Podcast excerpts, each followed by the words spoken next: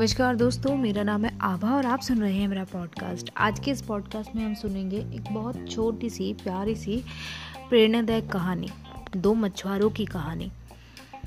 एक बार एक नदी किनारे दो लोग बैठे मछली पकड़ रहे थे। दोनों बड़े उत्साह में थे और जल्द से जल्द कोई बड़ी मछली पकड़ना चाहते थे। दोनों मछुआरों ने नदी में अपना कांटा फेंका और मछली के फंसने का इंतज़ार करने लगे।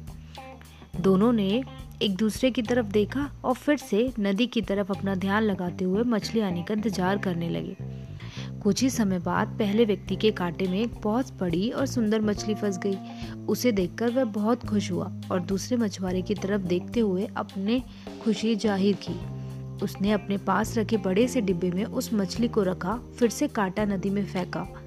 इतने में उसके कांटे में कई छोटी छोटी मछलियाँ फंस गई। वह खुश था। करीब एक घंटे बाद दूसरे व्यक्ति के कांटे में एक भी मछली नहीं फंसी। इसीलिए पहले व्यक्ति ने कहा, अगर कोई मछली नहीं फंस रही है तो क्या मैं तुम्हारी मदद करूँ? दूसरे मछुआरे ने साफ़ साफ़ मना कर दिया। कुछ ही देर में दूसरे मछुआरे के कांटे में भी एक बड़ी सी मछली फंस गई। उसने मछली को देखा और फिर से नदी में छोड़ दिया। यह देखकर पहला मछुआरा काफ़ी हैरान हुआ, लेकिन उसने कुछ कहा नहीं। देखते ही देखते दूसरे मछुआरे के कांटे में कई बड़ी मछलियाँ फंसने लगी। लेकिन उसने उन सभी मछलियों को नदी में फिर से छोड़ दिया। यह सब देखकर पहले मछुआरे से रहा नहीं गया। उसने दूसरे मछुआरे से कहा, तुम्हारे कांटे में कई बड़ी और सुंदर मछलियाँ फंस रही हैं, लेकिन तुम उन सभी नद, को नदी में वापस क्यों छोड़ रहे हो?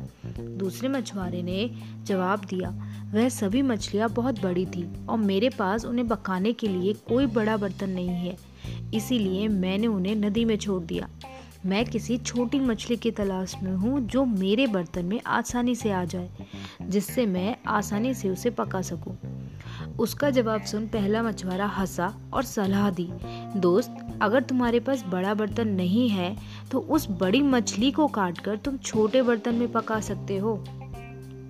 दोस्तों, क्या हम में से ज़्यादातर लोग भी दूसरे मछुआरे की तरह व्यवहार नहीं करते? एक बड़ा लक्ष्य हासिल करने की जिद में अपनी राह में आए छोटे छोटे मौके और अवसरों को नज़र नज़रअंदाज कर देते हैं। ज़िंदगी में मिला हर मौका हमें खुशी खुशी स्वीकार करना चाहिए। याद रखिए, सपने आपके हैं तो पूरा भी आप ही करेंगे। ना तो हालात आपके हिसाब से होंगे और ना ही लोग आपके हिसाब से होंगे। मेहनत तो आपको ही करनी है, क्योंकि लक्ष्य आपका है और उसे खोजना भी आपको ही होगा। लेकिन ध्यान रखिएगा कि मार्ग में जितने भी छोटे छोटे खुशी के अवसर आए, उन्हें भी स्वीकार करना चाहिए। धन्यवाद।